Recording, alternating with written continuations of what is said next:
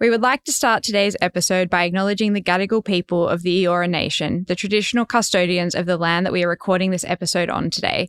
We recognise their ongoing connection to the land, water, and community, and we pay our respects to the elders past and present. Here at Allens, they want you to learn and they want you to enjoy yourself. Go for it and keep your mind open. But a mentality of celebrating difference. Pro bono is a really important element. You play a pretty critical role. The work we do towards reconciliation, sustainability, and philanthropy. God, my friends have taught me so much during this experience. Got off the train and I was like Elle Woods arriving at Harvard. I was just like, this is my moment. If you have a smile on your face and you're willing to get stuck in and apply yourself, then you'll bring so much value. I'm Mel. I'm Tahlia. And, and this, this is Allens Confidential.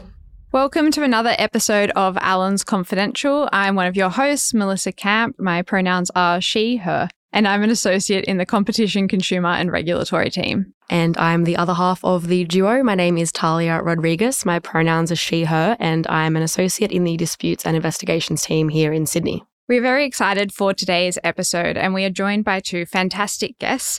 We have a senior associate in the real estate, environment, and development team in Melbourne. Thank you for having me. My name is Tina Tran, and I'm joining from Melbourne. So I'd like to acknowledge the Wurundjeri peoples of the Kulin Nation, and my pronouns are she, her. And we also have a lawyer joining us from the technology, media, and telecommunications team in Sydney. I'm Tim Alice. Uh, my pronouns are he, him, and I'm joining from Gadigal land, uh, which I learned incidentally. Gadigal, you know where that comes from? Gadi, the Gadi tree, the grass tree as we know it. Gadi, gul is people. Gadigal people. Oh, or Gadigal. Don't even need the people after it. fun fact for you. Amazing. I love that. Thank you so much for sharing. We thought we would start off today's episode the way that we always do, which is easing in with a little bit of nightmare fuel. I'm not sure if either of you have a story in mind and would like to bite the bullet and go first, or if we should start pointing fingers. Start pointing fingers. So I didn't take long to make a fool of myself at the firm. Day one, graduate induction. You've got that's all really the graduates. quick. Yeah, that's, that is, that's quite fast. and so we've got graduate induction all the graduates in the room, didn't know too many people there. And we had the pleasure of being joined by our newly appointed people officer. So the sort of the head. Someone very important, you would say. Extremely sure, important, sure. highly regarded, you know, obviously very excited about being this new role. And she spoke to us and gave really sort of thought provoking, insightful speech. And at the end of the speech, there's that moment where anyone who's given a speech in university knows you just want to have a question, just someone yeah. getting there, ask a question, please. There's a bit of silence, and I thought, oh, not all heroes wear capes. I nominate myself as tribute. I took the hand up exactly right. The hand goes up. The relief is clear on her face. She calls me up to the lectern, and as I'm walking up, oh, I'm she thinking, calls you up to ask the question. You couldn't uh, just do it from the audience. No, this is a, this is serious stuff, Tahlia. oh um, my days! So I'm, I'm walking up to the lectern and rapidly trying to think of a question. I've gone, oh, what is the Dorothy Dix I can ask here? So, oh, you know what? This is a, a pretty senior role she's in. How about I ask her about how she's, you know, advanced to this stage of her career? I get up there and I'm asked to introduce myself. So I'm Tim Alice. I'm a lawyer in the TMT uh, practice. So she's under no illusions as to who I am. so I started off and I say, given your advanced age, uh, I might as well have told her she looked prehistoric. Uh, so any of the goodwill that I had tried to pass on rapidly, rapidly disappeared. Did people uh, laugh? Like, what was the response? It's just of awkward. It's very, very awkward. Yeah. Um, not much laughter. I think there were a few muffled laughs because they didn't want to appear to be yeah, rude. Of course, of course. I haven't lived it down. How did you like do the thing hey? where you try to backpedal and be like, "No, I didn't mean that," and then you just dig yourself into a further hole by trying to actually explain where you were trying to go, or did you just leave it? I just just left it. Yeah, did he double down and just finished off? just go strong, and a lot of it I've just tried to wipe out of my memory since then. oh, um, wonderful! Not my best moment at the firm, not my worst. Um, here we go. Tina, over to you. I was going to say somewhat similar, but also in the context of a presentation. So in my grad year, we had probably half yearly seminars where the entire team would get together. There would be a bunch of presentations. So as a fresh grad, I was more just kind of there to listen and take notes. So while I was doing that, I was very distracted and I was trying to read another document and talking to some people on Teams when I really should not have been. Terrible mistake on my part. And so, of course, someone made a joke to me over Teams and I burst out laughing oh, in the middle of, a, well, of this very serious presentation. And the partner that was giving the presentation asked me, Oh, Tina, do you have a question?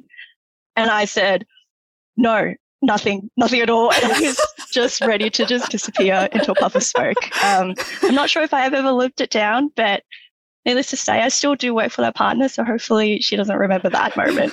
Surely at that point you just hang up and, oh, sorry, technical issues. Like, Whoopsies. It was in person, so unfortunately I could not. No escaping that. Oh no. No escaping that one. Yes. That is very funny. Thank you both so much for sharing. Well, we might kick off with our first question, and it is quite the transition from university and full time study into a job here at Allens. And there's a million and one acronyms that I'm still incredibly unsure about myself. So we thought we would bring a little bit of clarity into the teams here and the work that we do. So, uh, Tina and Tim, could you tell us the difference between the practice groups here at Allens and the sector groups? I think the um the way it had been explained to me in a quite a helpful manner was that you could think of the, the sector groups as people who have knowledge of a particular sector, so sort of business acumen for say mining, for example. But practice groups are almost people who are have specialized skills across a number of different areas. So if you think about mining transaction or a deal, you might have to call upon people with technical skills from a TMT perspective to advise on the privacy aspects of that deal. You might have teams from an M&A perspective who will be advising on the deal mechanics. You might have tax experts who come in. There's almost like a, a production line where everyone has a different role to play. And you can think of those skills as practice groups and the sector groups as the, the body of knowledge. That actually just clarified that for me. I think yeah. it's the best explanation I've heard about that, I think. So it's like skills versus industry almost. Yeah, yeah. yeah, and so an industry needs more than one skill to get something done. Yeah. Yeah, okay. I get it. Huge. Thank you. And the episode here, that was just And that's it. We're ready to wrap up. Tina, did you have anything to add to that at all? I guess just a bit confusingly, sometimes practice groups and sectors have the same name. So, for example, I sit in the real estate practice group, but there's also a real estate sector. So I think it's just important to keep in mind that, you know, you can sit in the TMT team, for example, and also there's the technology sector just to really confuse things. Of course, I don't think anything in law could ever be straightforward. That wouldn't make sense. that would that would be confusing if it was straightforward, I think.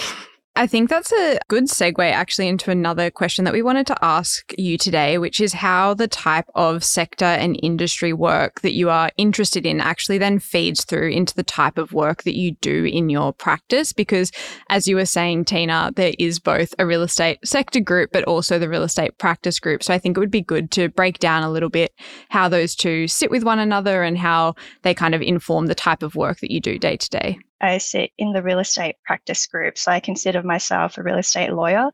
So that means day to day, I'm working on, you know, the typical property documents like a lease or a contract of sale for property. And that's really where my focus is there. But in terms of the bigger industry type picture, the real estate sector is where not only real estate lawyers, but lawyers in other teams, as Tim was mentioning, like tax, for example, or the MAC M&A team, that's where they can give us input on issues that are relevant to their practice groups. So if there are tax issues in a lease, then we'd get advice from the tax team on that. Or if the overall transaction is, say, the sale of a property between two super funds, that's typically where we'd get involvement from the M&A team or the funds team.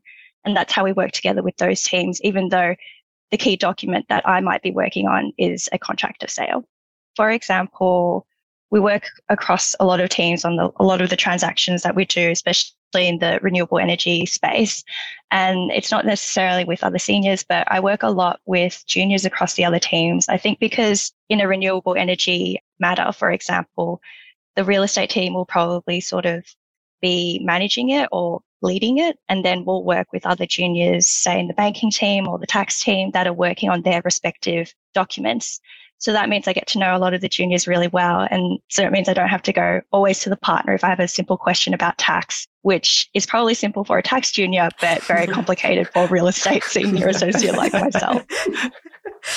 Thank you for that helpful explanation, Tina. I think that makes sense. And it, it, gives the listeners a good insight into how the teams interact with each other on a particular matter, as well as across the practice groups, sector groups, etc. I'm interested if either of you have an example of a type of matter that you've been involved in in a particular sector or industry that has then helped to develop your career within your practice group. Tim, I don't know if you want to start with your experience as a grad and then we'll go to Tina for an example. I think one that comes to mind is TMT found ourselves involved in a number of uh, regulatory investigations. So a couple of regulatory bodies that whose sort of remit is very much the work that we are doing as a technology, media, and telecommunications practice. Thinking back to a, a matter where I really been able to hone my skills in a very specific manner was was looking at a case of producing some documents for essentially akin to a discovery in a litigation proceeding this involved us going through a number of documents that have been provided by the client and sort of looking at it from our technology lens to, to understand where the risks might be, but also from a sort of litigation lens to say, okay, can privilege be claimed over these documents? And for me, that, that helped really to sort of hone my skills in from a litigation perspective. So something I hadn't anticipated in doing in, in TMT, but something that's been, that's proved very, very useful because often those sort of questions that a client will ask, they'll see you as a lawyer. They won't necessarily appreciate that you're that in your mind you consider yourself just a TMT lawyer. Oh no, you know everything about the That's law. exactly Since right. the beginning of time, actually, yes. exactly in every right. jurisdiction as well. You can both do an M&A transaction and litigate it if it goes wrong. You know it all. Absolutely. And so to be able to to live up to those sort of expectations, it's been really handy to have that side of it and to understand that um, at a pretty detailed level as well. I think one of the things that had surprised me is just how useful sort of the empathy you develop from one practice group is when you move to a different practice group. So for mine, I think a really good example is in TMT, a lot of the work we'll do is contractual work and, and drafting. And you'll get a sense of the back and forth between the parties when you are drafting and some of the business considerations that will go into the, the words that are on the page. Doing a place splitting litigation afterwards is super, super helpful for understanding what sort of conversations and what intent parties had for a particular cause. When you are in that the stage of a of a litigation matter, it's so helpful to have had that context and to know where the parties are coming from, particularly where settlement is still an option. I found that was sort of an unexpected benefit but really, really helpful and one of the best things of, of of being able to rotate as a graduate. If you are listening and you are drafting something, please think of your disputes colleagues who might have to pick it up 10 years down the track and right. fix it all and put it back together.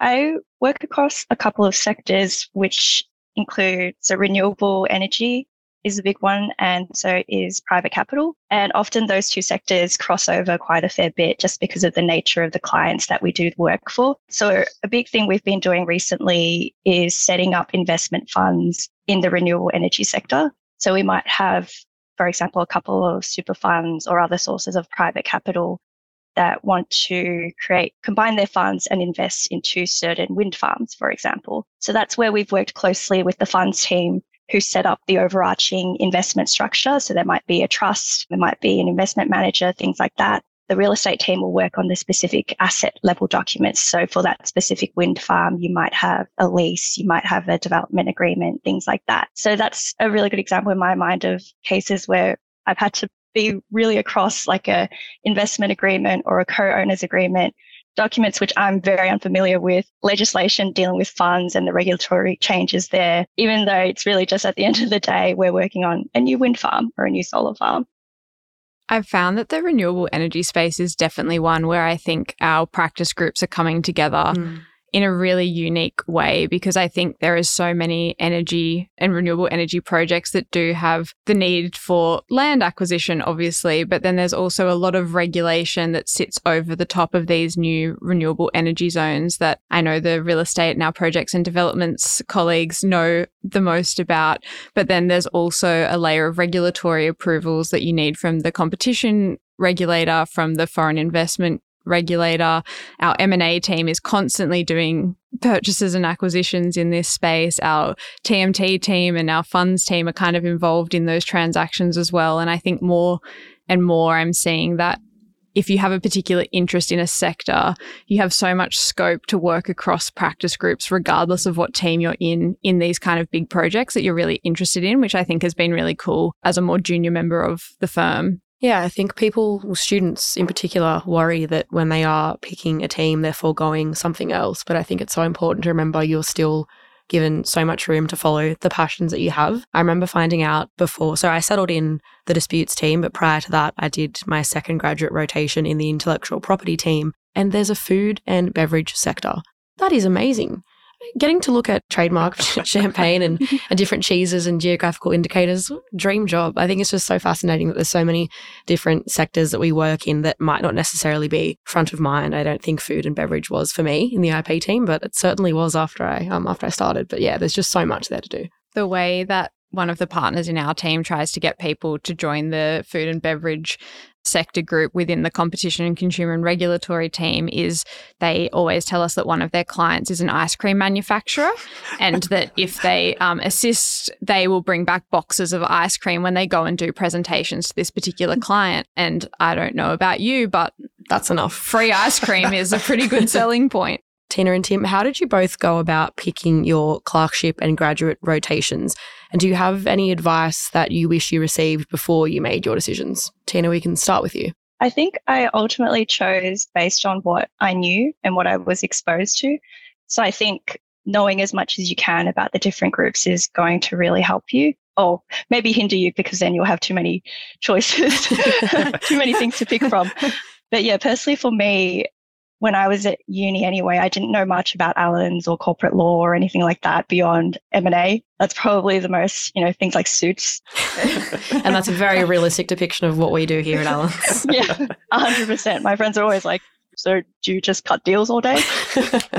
I did my clerkship in the M&A Mac team at Allens and I did my first rotation there as well, just because you meet people there, you know what you're getting into. So that was nice and easy. For my second rotation, that was also a similar theme of just choosing what I know.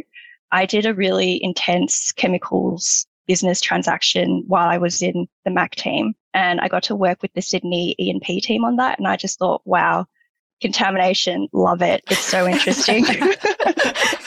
Oil spills, can't get enough. Your villain origin story. yeah. Every story I've heard about the environment and planning team is something else really rogue. Like the other one I got told was about a piggery and like going in and looking at the environmental impacts of a whole bunch of pigs on a piece of land. And like yes. the, the, stories so never cease to amaze me. I have heard that. Oh, and like the benefit is, as you said, you do get to go on site visits. So yeah, I thought E&P was where I wanted to go next. And the E&P team at Allens is part of the real estate team. So that's why it's called RED together acronyms, I know. so that was sort of my preference. As it worked out, I had also let the team know that I was happy to go wherever in order to get my preference, because that is an option that is available to you. And I think that's a really great option. So I basically ticked, I'm happy to go to any office in Australia. I'm happy to go to Linklaters. I can do anything really. Um, Send was, me anywhere. yeah, just keeping all just my keep me in um, contamination. yeah, so long as it was contamination related. But yeah, so I ended up in Sydney E&P for my next rotation, which was in my eyes perfect. It was exactly what I wanted to do. I did a lot of great work there. Because I am Melbourne based, I did end up coming back to Melbourne and settling in the red team here though. So that's my journey. For my part, I had come into the clerkship thinking I reckon I'd love to do a stint in TMT. So I had an IT degree. I had, I still have an IT degree. It hasn't been taken off me. Um, Is it still in date? well. have you tried turning it on and off again? That's right. um, so I had always hoped to have a stint in TMT. And for my sins, I used to work at a bank. So I thought, oh, maybe banking and finance could be a could be a good stint for the second rotation. And as it turned out, I ended up doing a placement in DNI, which is disputes and investigations at Allens. And advice I received subsequent to that was you should definitely do a stint in DNI. I'd received that afterwards, but I then started to appreciate why that advice was given to me. The clerkship's a good way to get a taste of the of the placement, but you don't sort of get the, that full benefit of 12 months of mm. working there. But the advice that it was given to me was nothing sharpens your skill as a lawyer than doing a stint, more than doing a stint in a dispute investigations team, because the person that's going to be seeing your work is the judge. So these are legal experts. And there's that aspect of it, but also the aspect of having empathy for that side of the practice as well. So when you're writing up rogue clauses in your contracts to get it to get the deal over the line. You also then, by having spent some time in DNI, you have an appreciation that they're going to have to fight for the benefit of your client on the basis of the clause that you've written. Yeah. Will So my colleagues appreciate this drafting? Yes or no? basically. Yeah. it comes down to. So that was great advice I had, and I'm really pleased I'd done it that way. So I'd recommend trying to get as broad experience as possible and trying two different, two very different placements. I had similar advice given to me going in. I feel like a lot of people say try and do something that allows you to see a transaction and try to see something that allows you to see a litigation. Because I think when you're at uni, a lot of the subjects you do, and maybe this was just my experience, but a lot of the subjects I did were so focused on case law and litigation in their teaching. And I feel like a lot of people come into clerkships and don't actually really know what a transaction looks like because that's not necessarily taught in uni. So it was very cool to come in and kind of see those skills and, and what that involved. But as you said, everyone always says balance that out with disputes because even if you decide that you love transactional work, it's really good to know what can go wrong. Exactly. I remember actually having mergers and acquisitions in my cover letter for Allens because I did a finance degree. That was my double, and thinking that would be a great fit. It's a perfect mix of law and commerce. This will be right up my alley. And it was so different to what I'd studied at university, nothing like I'd expected. I feel like I got to see so much of the transactional side of a deal and, and how that works. And I felt like I was on suits for a hot minute there. It was a lot of fun. But I remember thinking I love being deep in the law and those research questions. And I remember thinking back to the problem questions you get in university where it's like, oh, here's your characters A, B, and C, and what happens? How do you make this all work? But yeah, I was really, really set on doing transactional work. And then I did it and I was like, oh my God, where's the law? It's missing. It's not there. I don't understand. so very quickly changed tack and Yeah. started doing some um, disputes work, which I'm very grateful for. I know that I did um, M&A as my second graduate rotation and something that I loved personally about being in that team was when you were doing a transaction, especially as a junior, you got to interface a lot with the other team. So I would be on any given day talking to colleagues right across the firm. And while I just absolutely love competition and consumer work. It makes me a little bit giddy, hence why I settled there. I think that rotation in mergers was invaluable for my network within the firm. There are so many people now that when I have questions, I can go and lean on because I know people in every practice and pretty much in every office across the firm now because of that experience, which I will value and take forward with me for the rest of my career. That now leads into our final question, which we will end on for today. And that is giving our listeners a little piece of advice that you wish you had when you were back yourself, sitting there with your form open, looking at what preferences you were going to put in. We'll start with you, Tina. Advice that I was given and which I think really stands the test of time is to just talk to as many people as you can in as many different practice groups as you can, in as many different sectors as you can, because that's the only way that you'll be able to get a sense of what you might like, what you might not like, and just things you don't know about. Uni is very much a bubble and doesn't cover anything at all about what practice is like in a lot of groups. So people love to chat. So just reach out to anyone and everyone while you're deciding these things. Absolutely. I think it was one of Geneva's quotes from very early episodes where she said, You will never find an Allens lawyer who doesn't like to talk about themselves and their practice. so there was lots of people who are willing to answer your questions. And I think that also stands the test of time. Definitely. Over to you, Tim. Any advice? I think Tina's advice is terrific. And I think, in particular, one aspect of that is where you don't know what you don't like. I think being open minded as you go into the rotations is really, really helpful too. If you do it and you don't enjoy it, at least you know that now. You've developed some empathy for that particular practice group, but you never know. This is possibly the one time in your career where you have a chance to try a few different areas. So I'd fully encourage everyone to take advantage of it. And that's the advice I would have loved to have heard. Yeah. Perfect. Thank you both so much for your advice and all of your wise insights today. It's been great having you with us. Thank you very much. Thank you.